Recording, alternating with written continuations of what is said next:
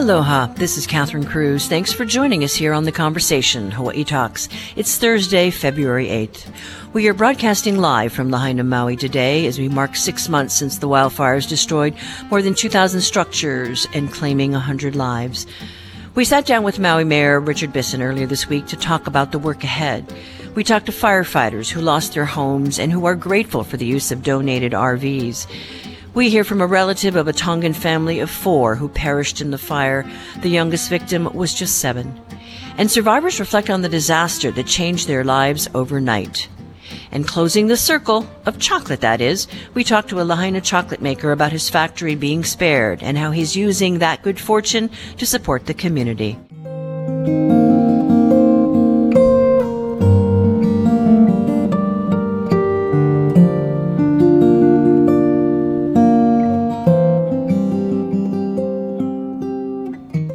This is a Conversation on Hawaii Public Radio. I'm Catherine Cruz.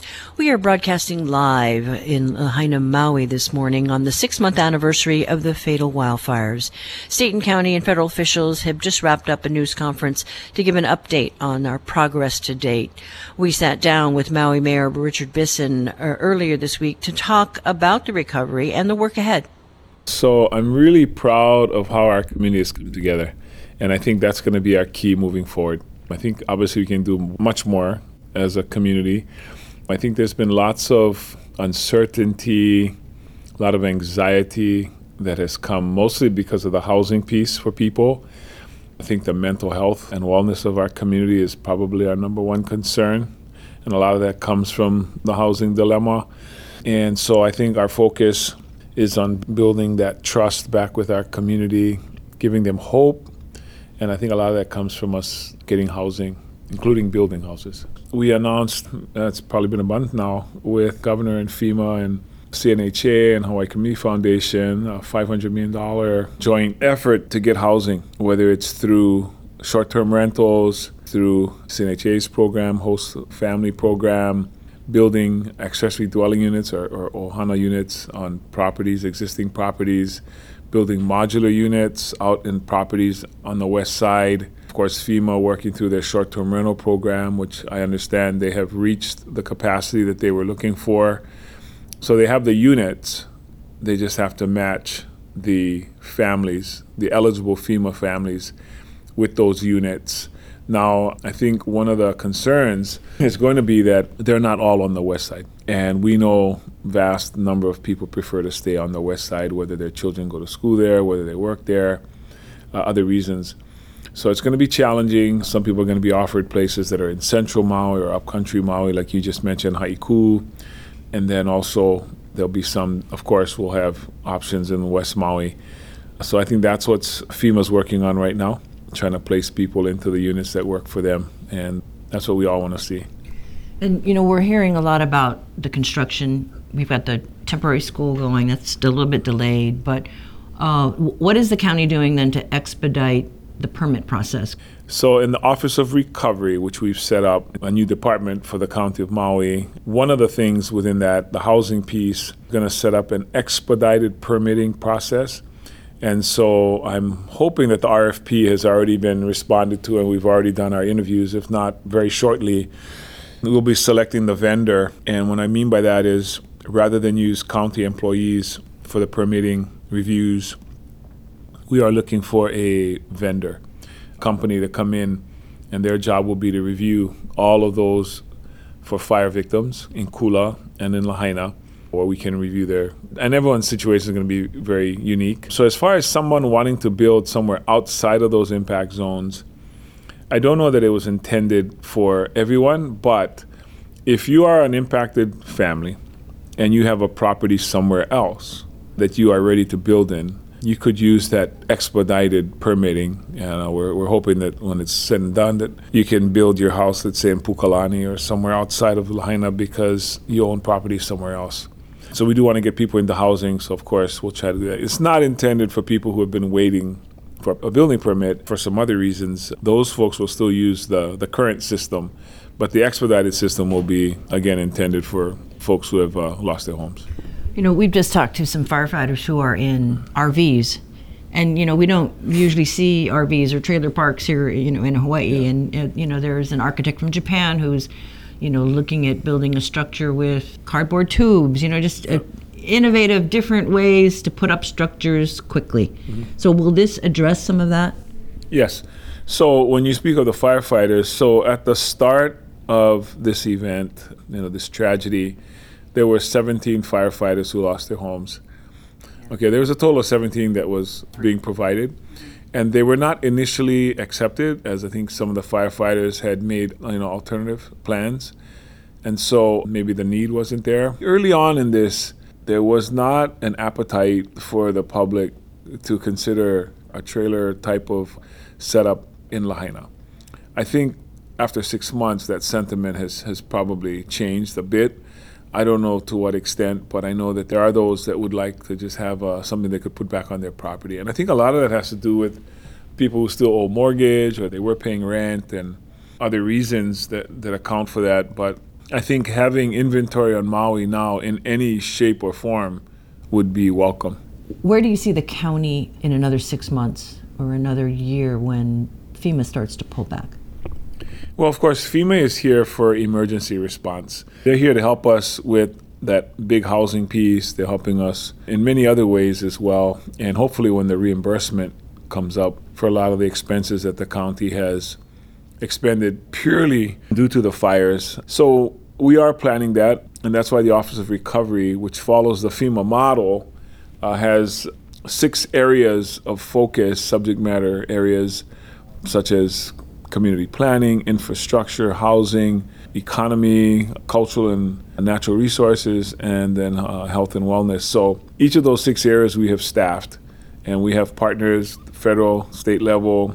We have subject matter experts, each trying to work that area as much as possible as we can to be where we need to be in our recovery. So we've gone from response to recovery to rebuild is the next two phases. And FEMA is a big partner. EPA has been here, Red Cross, HUD will be the next level as they come in with some needed resources to help us rebuild, you know, more permanent housing. But FEMA's function right now is to get people rehoused out of emergency housing into uh, interim housing. Now, again, those are only for FEMA eligible folks. The ones that are not eligible are being picked up by the Red Cross, the CNHA, the state, the county, Hawaii Community Foundation, other partners are helping us with that population. You know, I know the governor has talked about a moratorium possibly in West Maui, you know, limiting it if these landlords don't step up and convert their their units. Uh, do you support that? Uh, yeah, of course. I think the governor's plan is part of a, a spectrum of solutions. The you know immediate and the obvious is to convert the units from short term to long term.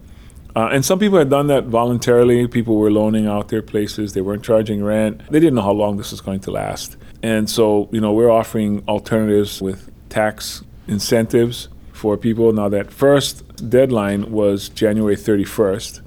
So, for those who signed up or converted by January 31st, they received 18 months of tax benefits which to put in perspective for a million dollar property was around $17,000, $17,500 in tax benefits. On top of that, they were paid very good monthly rates, in some cases at the rate of a short term rental rate, but it converted to 12 months or longer for, for our victims. Our survivors, I should I should really say. So what we're waiting to see. The next cutoff date was March, by the end of March, and for those folks, they get 12 months of tax benefit. And so we're waiting to see how many have converted over, and we know that by our real property tax applications, where people get a, uh, an exemption based on filing an actual contract, a rental contract, showing that they're renting their long term rental for more than 12 months. Where once they show that they qualify for the exemption, and that's how we're keeping track. I know the numbers, maybe a week or so ago, was about 700 that had converted on our what we could record at real property tax. So we're hoping that we'll get to that number. But if it doesn't, obviously the governor is prepared to, to take the next step. Is anyone tracking how many families have left? I don't think we'll know if anyone doesn't come back. So what I know is the CNHA has a data sharing agreement with all of the agencies, the FEMA, state, county. So I know they're capturing lots of the data. there is a, a, an indicator of how many families we know have left.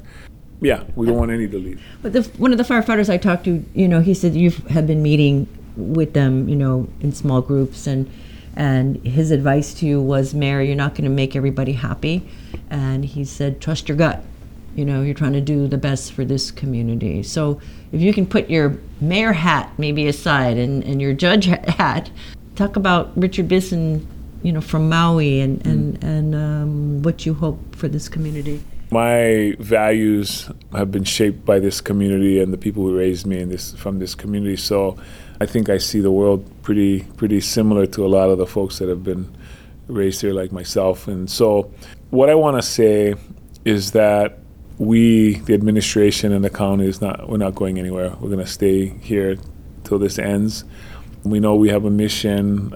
We more now than ever have a very very focused purpose which is to keep people home, get people back to their homes. I mean, that's really the, the, the, simple mission get people back to their homes. You know, whether people are pleased or not pleased with the decisions, totally understand. You know, as government, you make group decisions that affect individual people, and not, it doesn't work for everybody in the same way. And, and people point that out to you right away to let you know. But I think what's What's really important is people know we're trying with their best interests in mind. And I think we have an all hands on deck approach going on right now. Obviously, we've made mistakes. I'm sure we'll continue to make mistakes, but not on purpose. We are trying quite simply to get people back to their homes as quick as we can understanding health and safety, the welfare of our people is our number one concern. Meeting, engaging with the public, trying to get their input, and not just getting it, getting their input and trying to implement that back into policy is also very important. Some of the decisions have to just be made because they're urgent, quick calls. But yeah, I think we always have the welfare of our community and our people at top of mind. And that was Maui Mayor Richard Bissen talking with us about the recovery progress to date and the work still yet to happen. You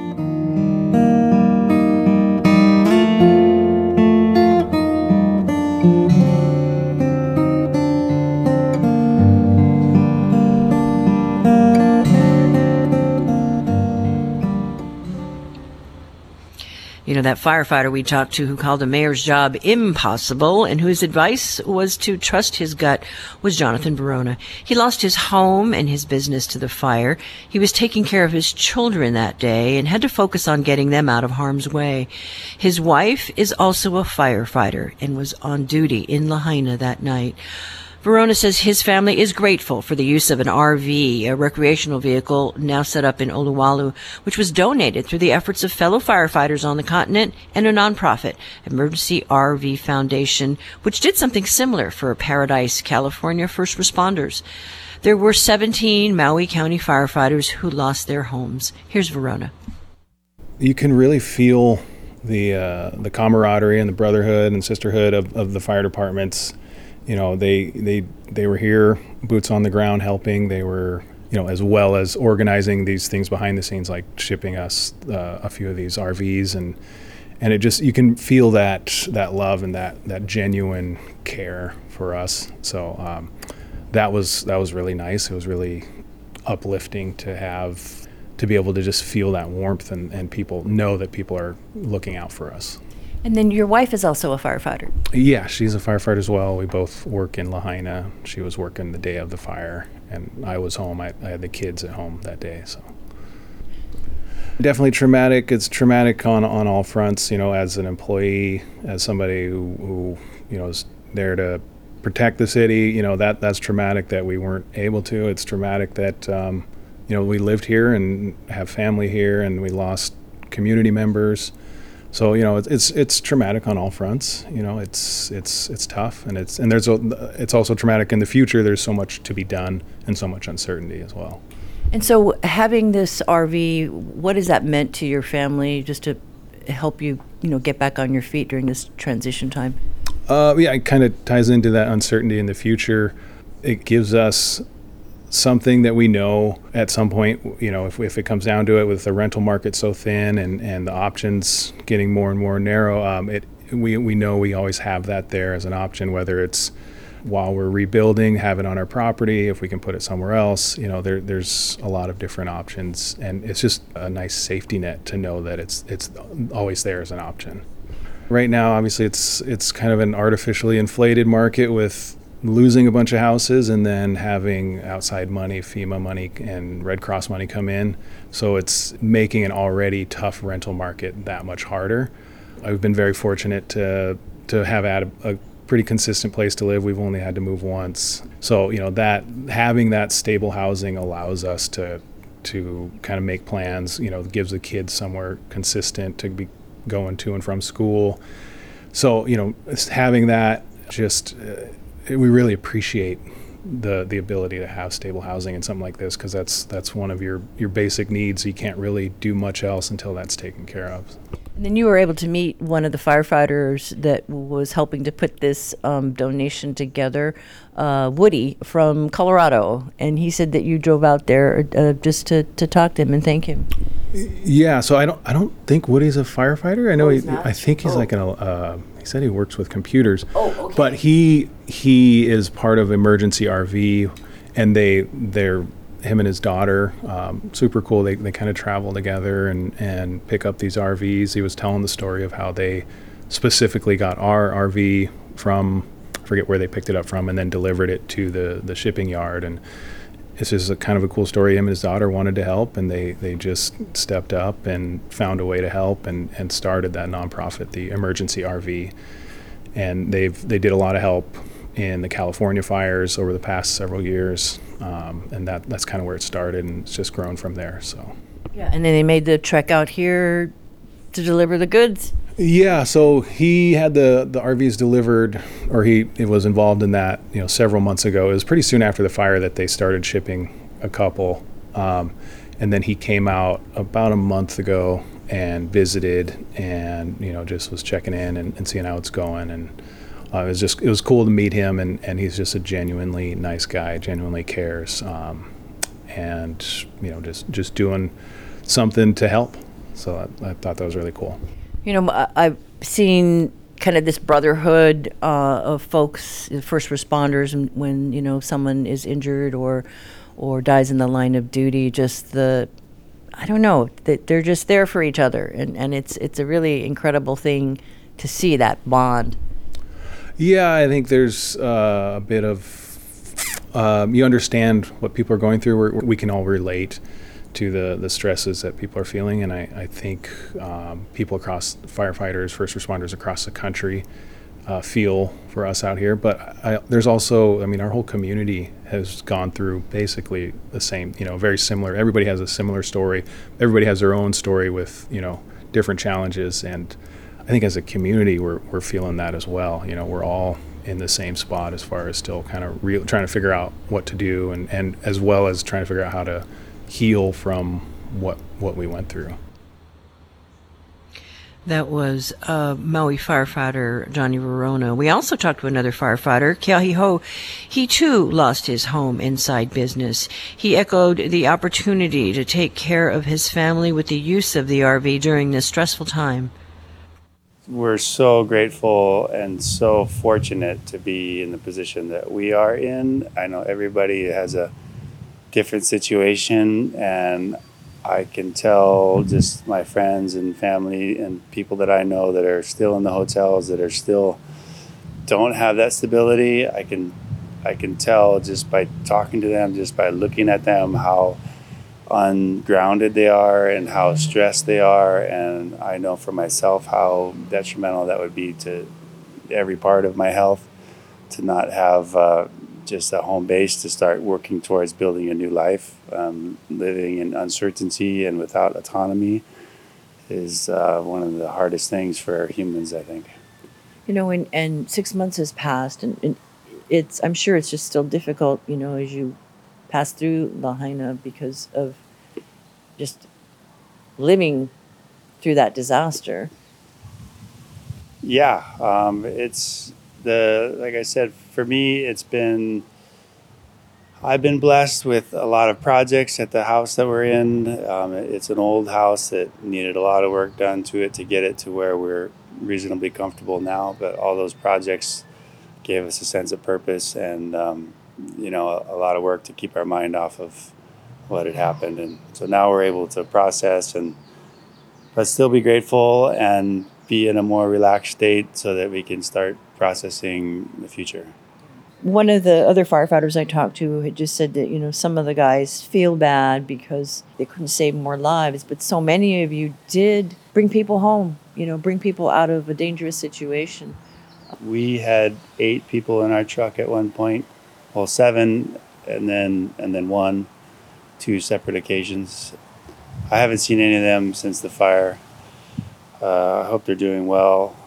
Um, I know that it's um, I would say for sure that the amongst us firefighters, there's definitely a deep pain that we couldn't do more.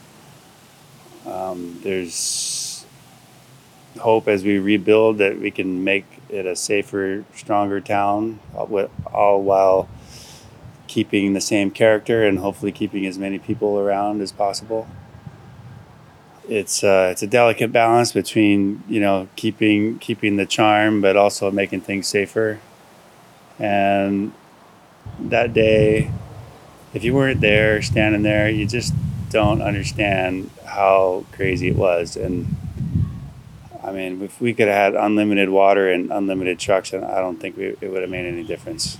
Um, uh, the only way to, to fight this kind of a fire is with planning and proper development and uh, I don't know. I, you can blame people all you want, or you can get down to business and just start making it better in the future. I think it was just a, a result of 100 years of whatever happened, you know. I don't know. Is there anything you guys need? um, as far as the fire department, we've been just overwhelmed with a tremendous amount of support from both the union, uh, within our local department, within the community, within friends and family. Just an overwhelming amount of support from all kinds of people. And so, uh, our main concern is really just looking forward to the future and, and getting things done. I mean, I, you know there's there's stress and pain that comes with the job and we're all we're all equipped to deal with that. And and like you said there's the services that are provided but mostly it's just leaning on our on our guys and our crew and our families is really where we get our support from. Speaking with the mayor and some of the people in the state I'm I've been encouraged with the, the progress that's happening behind the scenes. I know it's not um, fast enough for everybody but I I'm beginning to see a lot of progress happening. Uh, I'm beginning to feel real hopeful for the future. It's nice to see the truck starting to clear the property. I've been doing some work with the state to help guide the, the harbor um, rebuild, and that's been really encouraging. And uh, I just I see a lot of movement happening in lots of corners, and I think things are going to start turning brighter here sooner than later, and, and that's encouraging. We've been hearing from Maui firefighters Keahi Ho and Jonathan Verona, who lost their homes inside businesses six months ago. They are recipients of two of five donated RVs, thanks to the generous donation and efforts of the Firefighters Union, Mainland Firefighters, and a nonprofit. We should note there are two more donated RVs that are en route from San Diego, and we're told they should be in Hawaii later this month.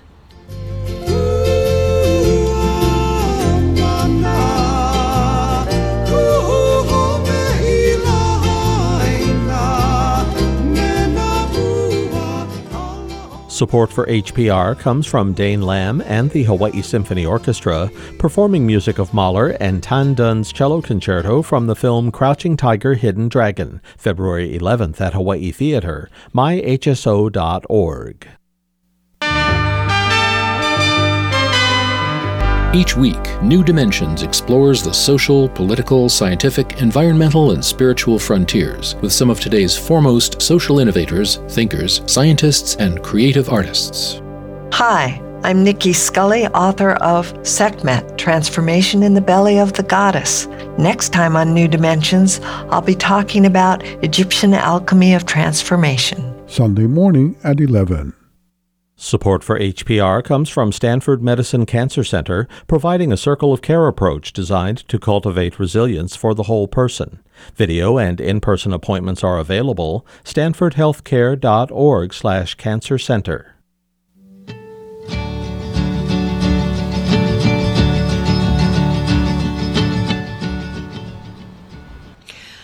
Maui's police department released a report this week that for the first time showed the location of where remains of the 100 fire victims were found. It noted 15 people were found in their cars trying to escape the blaze. A Tongan family of four died in a vehicle near their home. It included the youngest casualty of this disaster, a seven-year-old boy. They were Kalasita's and Atima's relatives. She works with the Pacific Gateway Center and the Immigrant Resource Center. During this disaster, she's been key to helping the Tongan community with its needs. We talked to earlier this week about the loss of loved ones, but also what has given her strength and pride to be a part of this Pacific Island community. Tell us about the relatives that you lost in your family. So Tone, the the father, his wife also, their daughter Salote, and their grandson Tony. So Tone is is the my grandma's fahu, meaning they're first cousins with my grandmother. And then the little boy was how old? The little boy was seven when he died. Yeah. And so they were trying to get out. Yeah. So the the story goes that a tree had fallen in the road, and they were unable to escape the fire. And um, from Sane, the Salote's sister, Tone's oldest daughter, um, she wanted to commend her sister's bravery because her younger sister was able-bodied and was could have escaped the fire on foot with her son, but Sane wanted to commend her sister's bravery to remain in the vehicle alongside her parents. They wanted to stay together. To stay together, yeah. They stayed together to the end. And so uh, this affected the Tongan community in a, in a big way, and the Princess of Tonga came to help comfort them. Yeah, so the Princess of Tonga came in September, shortly after the fire and wanted to offer the Tongan community support here on Maui. She came, and their gift to the Tongan people was uh, free document replacement. Should any um, of the Tongan permanent residents here need any from Tonga, and she came to offer her sympathies and grieve with the Tongan people. So that that day, she listened to everyone share stories about what happened, how they survived the fires, and was able to comfort everyone, sharing the king's sympathy with us as well. And then your work with the Gateway Center, I mean, you've been meeting with everybody and you've been hearing everybody's stories. Uh, how does that how does that, that affected you during these last six months? The biggest thing it did for me was um, teach me empathy um, and gratitude, uh, to be grateful. Because I was born and raised in Lahaina side, and so that's how I was able to get close with a lot of the, the Lahaina people here. Being that we moved, shows me how grateful I am to not just survive the fire, but grateful I am to have known um, a lot of the Lahaina people and taught me a lot of their resiliency, gave me empathy for them. Because it's it's been six months and a lot of people have moved on from the fire. You know, new stories popped up, the Palestinian war, so that's taken a lot of the front news of the paper. But in reality, it, these um, Lahaina fire wildfire survivors face everyday struggles. And while we're focused everywhere else, these people have to find places to live. These people have to um, they have to find new jobs. Re- it's basically the re- they have to rebuild their entire lives from ground zero, and watching them do that and still have and still see them have love for everyone else and understand everyone else's situation and rebuild together. It, it gives me hope and yeah, it teaches me a lot of humility uh, right now. Yeah, the, that's the biggest thing is humility. I'm really humbled by um, hearing all their stories and yeah. yeah. the stories of courage, the stories yes. of just empathy and the desire to stay together yeah. in this time of crisis. Mm-hmm. And seeing the Tongan culture flourish as well while they're trying to rebuild, it's it's beautiful. Seeing the um, how families don't want to be separated. The children are willing to to bite the bullet to stay with their, their elderly parents. Um, and it's not it's not just limited to the Tongan community. It's a lot of um, every community, every ethnic group has the same same that um, cultural the family cultural value of staying together and it's it's a beautiful thing to see because I feel like in the non-ethnic cultures it's very normal for them to just separate and figure it out on their own whereas in the Lahaina wildfires one thing I, I noticed with all ethnic groups is that family cultural value is very heavy in all of them the Filipinos the the COFA community they don't want to be separated from their parents. Um, the parents don't want to be separated from the children, their adult children. And it's really beautiful. It's really re inspiring to see the family value today in a world where, you know, the family is being attacked right now. Um, it's being torn apart, but to see it still thriving here in Hawaii, it's beautiful. Do you think that's also a challenge, though, for the federal agencies that have their rules and somehow, you know, they can't bend them. yes, um, Lahaina. Well, the whole Hawaii, I feel like, is a multi generational, a lot of multi generational homes. So extended families, immediate family members, all live under one household. And I think that's it was a very hard thing for FEMA and American Red Cross to understand. And I think a lot of them still don't understand that it's very normal here to live with your grandkids, your kids, your nieces, nephews, the whole village under one on under one roof, right? And I I feel like they struggle to understand that that's yes, it is because of um, prices, house prices here, and the cost of living, but it's also a very co- deep cultural thing. Is there anything you want to say to any of the landlords out there that may have properties that could help a lot of the displaced families? Yeah. Um, there's a fine line between the feeling of entitlement and also the um, just asking them to give a little to their back to their community, especially like, for example, like Jeff Bezos or Oprah. We don't want us come off feeling entitled, like give us some land because you have some, you know, you have a lot of land there unused we don't want to come off that way especially to landlords here who are who are making a living off of rent you know but for the out of state owners um, those who are vacation home owners here we we are grateful we're very grateful to those who have opened up their homes for Lahaina wildfire survivors and who has house displaced families we're very grateful for them we encourage highly encourage a lot of the, the landlords who are out of state who have homes on the west side to please open their homes. There's um, families here, young children who we don't want to disrupt their their you know their young lives by having to relocate. Yeah, you want to help them heal. Yes, our biggest thing is have them heal here in Lahaina. Uh, so yeah, for the landlords who own big homes, um, please don't over overcomplicate it. Please, go cool. Yeah, please. Um, if you want to go through FEMA, go through FEMA. Um, if you want to go through the uh, CNHA, I'll put up your home. They are paying. They are paying landlords to open their home, house displaced families, but not, you know, it, please don't use that as that incentive. Please keep helping. Yes, there's you know there's other places where there's other issues going on right now in the world, but being a landlord here, owning a parcel of land here especially near the west side where a lot of people are looking for homes at this point and not not sharing that. Everyone has to make a living. Uh, we get that but uh, i feel like we're not asking to open up your home for like you know 20 years. Don't right. give a 20 year lease. Um, at least for like just a year please. That help the community. You know the saying um, take care of your community and the community will take care of you. So please, yeah, please kokua. That was Kalasita Enutema, who lost relatives, a family of four, in the fire. Those relatives were found in their car not far from their home. It's believed a tree had fallen, blocking their way out to safety. Families of those who love lost ones are invited to attend uh, to attend a multi-faith gathering tonight at the Lahaina Civic Center starting at 6 p.m. Doors will open at 5:30. The county says media will not be present.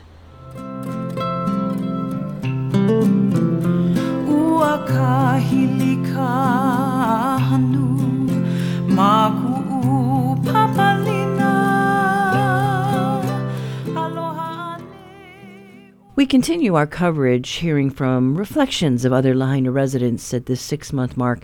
HPR's Ku'uwehi Hiraishi joins us now. Good morning. Good morning, Catherine. Yeah, we spoke to Lahaina native Ekolu Lindsay. He's been living at the Ka'anapali Shores condo resort for the last six months. He lost his family home in August, in the August 8th fires.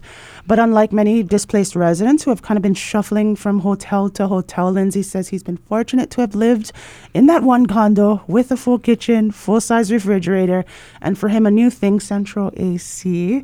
But Lindsay says he does miss home. Um, it was on Front Street. Uh, he's one of the last Native Hawaiian Ohana on that street. He misses the warm weather, the calm ocean. It's very windy in Ka'anapali. And he misses hearing the whales flap around at night. Uh, the Ka'anapali Shores Condo Resort just renewed its contract with the Red Cross, so Lindsay has till the end of May to find more permanent home. But as has been reported everywhere else, competition for housing is fierce. Yeah, we are definitely looking for long term. But I, I tell you, anything that pops up on the housing sites are gone in hours. A few hours gone. Uh, we just checked out two two days ago, and they were gone in an hour. Once they get the qualified applicants in, it's shut down. I mean, you can put yourself on that wait list, but you have to continuously check.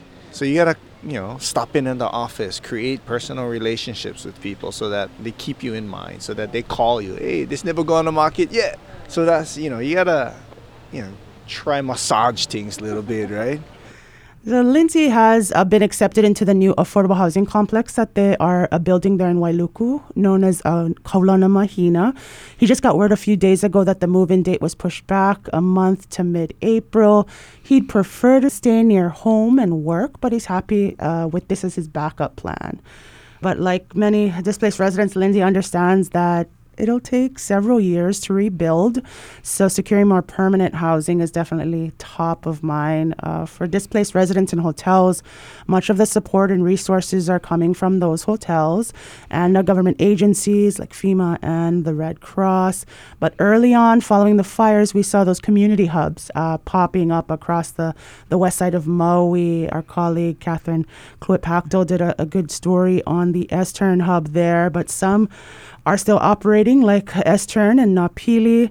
But for Noelani Ahia, the co-founder of Mauna Medics and one of the leaders at the Honokowai uh, Community Hub, she says burnout was one of the reasons why their hub decided to close up shop.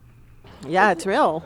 It's real, um, and you know, it's it's not to say that we cannot handle or that we're not tough and that we're not strong. It's just that um, you know, I feel like we have to tell the truth about these things so we can address it, and that's part of what we're trying to do at Mauna Medics is is provide some, you know, resource for burnout in terms of treatment. Our community has labored so hard to take care of itself and each other, uh, and this is a very um, Kanaka way of doing things to Malama uh, Kikahi Kikahi. And the reality is, it's not the caretaking that has burned us out it's fighting the systems that have not been able to step up and provide the care and services that are necessary. Oh my gosh, I hope she doesn't feel bad. She has no reason to feel bad because these are community members that just stepped up to fill a need. It's true, and, and I, I think she, a little bit of her does uh, feel a little guilty that she's got to go and refocus on, you know, other things that's that's sort of non community hub. But the Mauna Medics, uh, her group has secured a spot in a conference room at the Royal Lahaina Resort.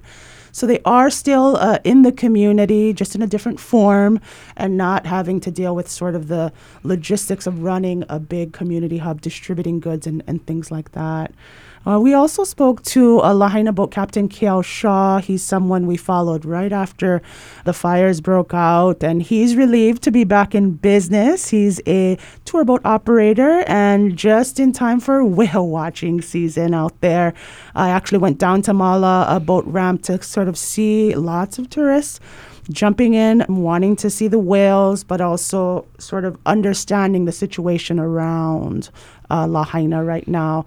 But his tour boat company was able to bring back four full time employees, three part time, but there still are challenges. Uh, our sailboat is up and running, and we are working with another company out of Mala to work out of there at the moment. And that's only five days a week. A lot of my employees and our employees are looking for more work um, because there's so many boats that were lost and we have a limited amount of days to be operating out of Mala right now, only five days a week. But when you really look at it from an economic standpoint and a job standpoint, it's thir- it's almost 30% of the work week. I can't fully employ everybody not being able to work the weekends, so everybody's still trying to look for work. Yeah, your heart just goes out to these folks. Right, it's it's a tricky situation. You know, Shaw says uh, he'll uh, want to be heading back to Lahaina Harbor as soon as it opens. That's where he had one of his boats, which actually burned in the fire. He was lucky to have his other uh, boat running so he can get back to work. But uh, there's been a lot of controversy at Mala Boat Ramp mostly between recreational and commercial users and trying to balance that use coming out of the fire. So Shaw wants to s- sort of get out of there as soon as possible and get back to Lahaina Harbor, which will be quite, uh, you know, some time. That's right in there in the burn zone. They've had boats that have, you know, are still there in the water and need to get uh, taken out. But he and his family lost their home in the fire. They're scheduled to have their property cleared of debris in the next two weeks. It's sort of been going a little slower than uh, he had anticipated. But he is still separated from his wife and kids, uh, who decided to relocate to Oahu's North Shore for school. They plan to finish up the school year and return to Lahaina for summer. But I, I've been asking him, you know, what happens once fall comes around? Are the kids going to go back to school in Lahaina or come back to Oahu? And at this point, they're not sure. It depends on securing housing for the whole family, but also having the schools be in a safe place for the parents to feel confident enough that their kids can go back. But yeah, sh- uh, so much uncertainty, and you know, two firefighters that we talked to had side businesses, you know, with uh, boats, and they lost that as well, in addition to their homes. So you know, double whammy for people as they struggle struggle to try and uh, piece back um, their lives. But rough road ahead. Um, you know, six months out. Uh, and even longer. So we'll just have to keep our fingers crossed for everybody that's affected.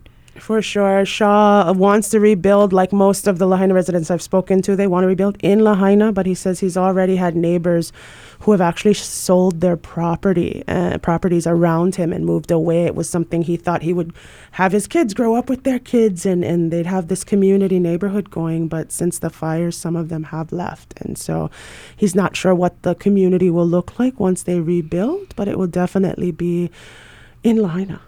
All right. Well, thank you so much, Ku'uwehi. Mahalo. We have been talking to HPR's Ku'uwehi Hiraishi. Look for her stories on hawaiipublicradio.org. Tūno iho ke po'oi ka mauna la e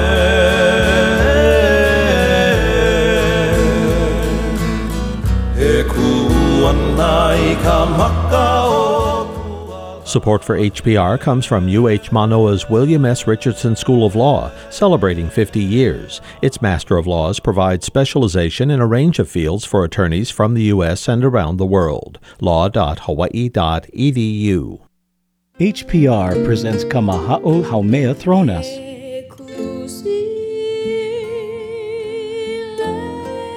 This concert is part of HPR's Mele Hawaii performance series. Kamaha'o is performing Sunday, February 11th at 2 p.m. For tickets and more information, visit hprtickets.org. Sponsored by Farm Lovers Markets. Support for Hawaii Public Radio comes from Mobi, a Hawaii wireless company since 2005, featuring a locally based customer care team committed to problem solving and personal service for each client. Learn more at mobi.com.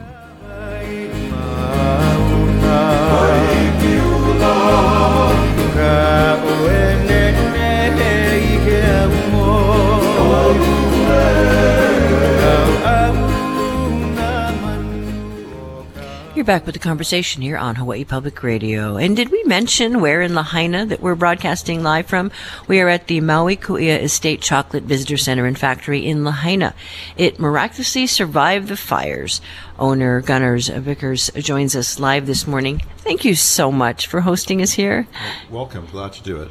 Yes, and you know, it was a year ago that I was talking with your uh, VP of Operations and Factory, Dan O'Doherty, and at the time he was trying to come back to Maui, and the high winds, I think, prevented him from flying into Kapalua.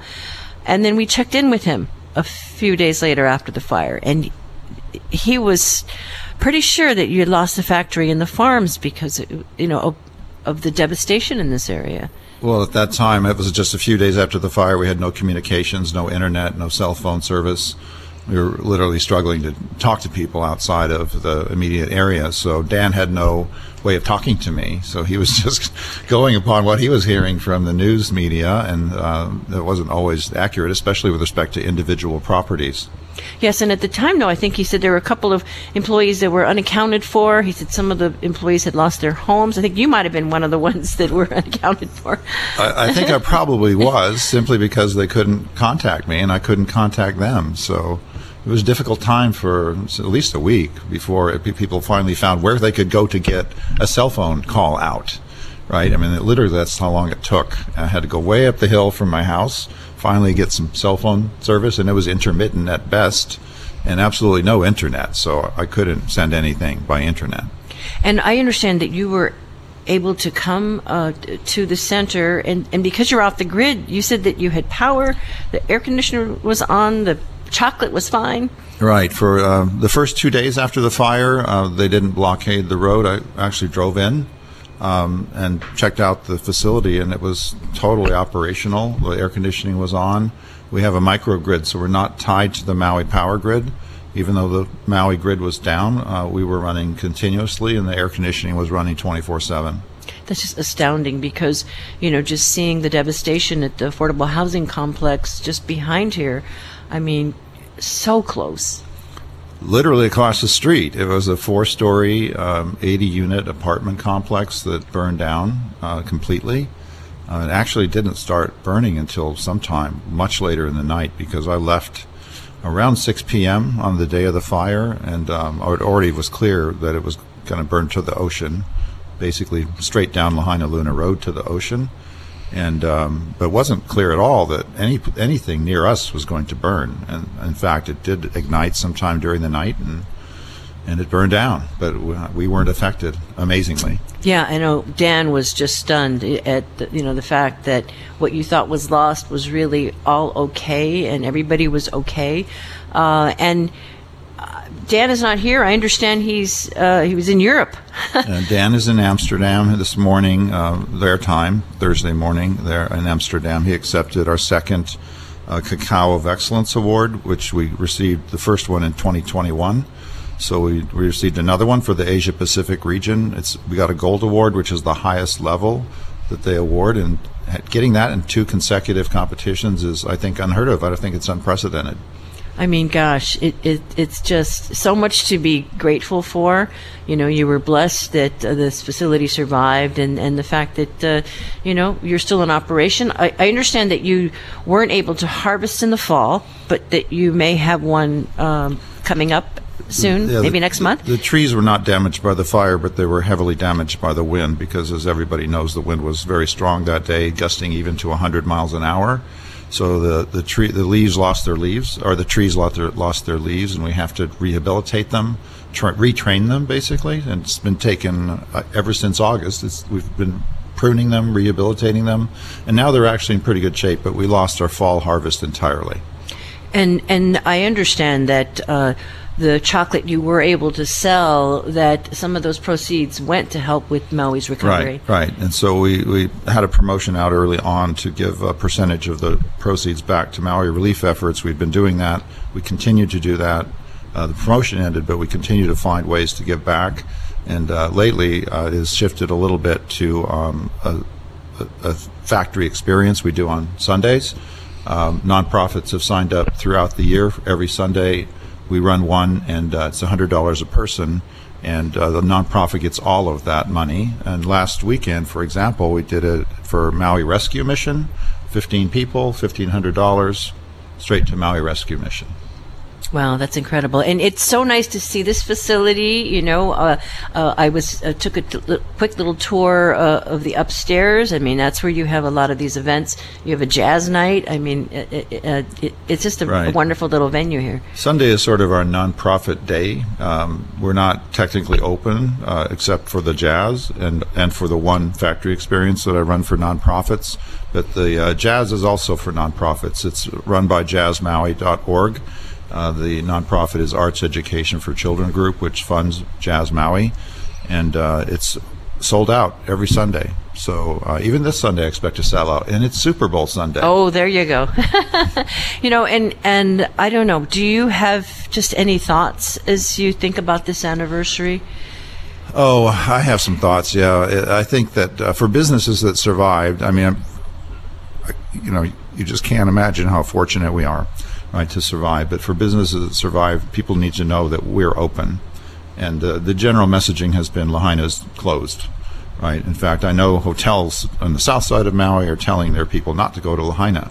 Well, there are businesses here that need to survive, and without uh, the traffic necessary to do that, we're slowly going to decline, uh, and uh, some of them will be lost, and they'll be lost forever. I've already know that some businesses haven't reopened for exactly that reason. There's not enough business. They don't have the capital to reopen, and um, that's just sad, really sad. Right. So if you want to help uh, Lahaina's recovery, if you can support these businesses, come down to your factory, or they can support sales online as right. well. Sales online, or just take the time to find out what's open in Lahaina. Lahaina is not closed, despite the fa- signs on the freeway. Lahaina is not closed. Uh, there are businesses that are open and, and need need your support. Yeah. And so, what's your hope for the next six months? Well, I hope it'll normalize a little bit, and businesses will start to open. And you know, as more businesses open, it'll be become obvious that there are places in Lahaina that are open for people to come. Um, right now, it's not so obvious. Everybody has to be actually searching in the internet to figure that out on their own. And their general messaging again is that it's closed, right? So people believe we're closed unless they actually uh, search the internet and find out that we're open. Yeah, well, I think like that one firefighter said, you see progress, you know, just from your balcony upstairs, you see the backhoes working in some of the rubble and they'll be clearing that. And so Right. uh, I guess you've got to keep that uh, in, in mind. But thank you again so much for hosting us here and good luck and congratulations on your uh, gold awards. Thank you. All right, thanks again. Uh, we have been hearing from Maui Kuia Estate Chocolate CEO Gunars Valkirs as we sign off from this live broadcast from Lahaina.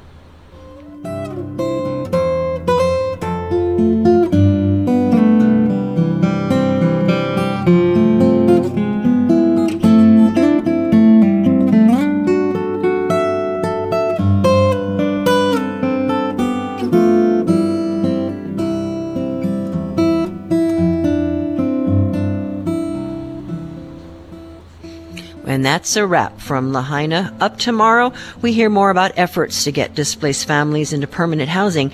And we talk to families who have found long-term rentals and others who are still in need. We do welcome feedback. Uh, what are your thoughts about the last six months or the next six months? Call our talkback line 808 uh, 792 8217 or email us at talkback at hawaiipublicradio.org. The conversation is available as a podcast on our website or check wherever you like to tune in for podcasts. I'm Catherine Cruz. Join us tomorrow for more of the conversation.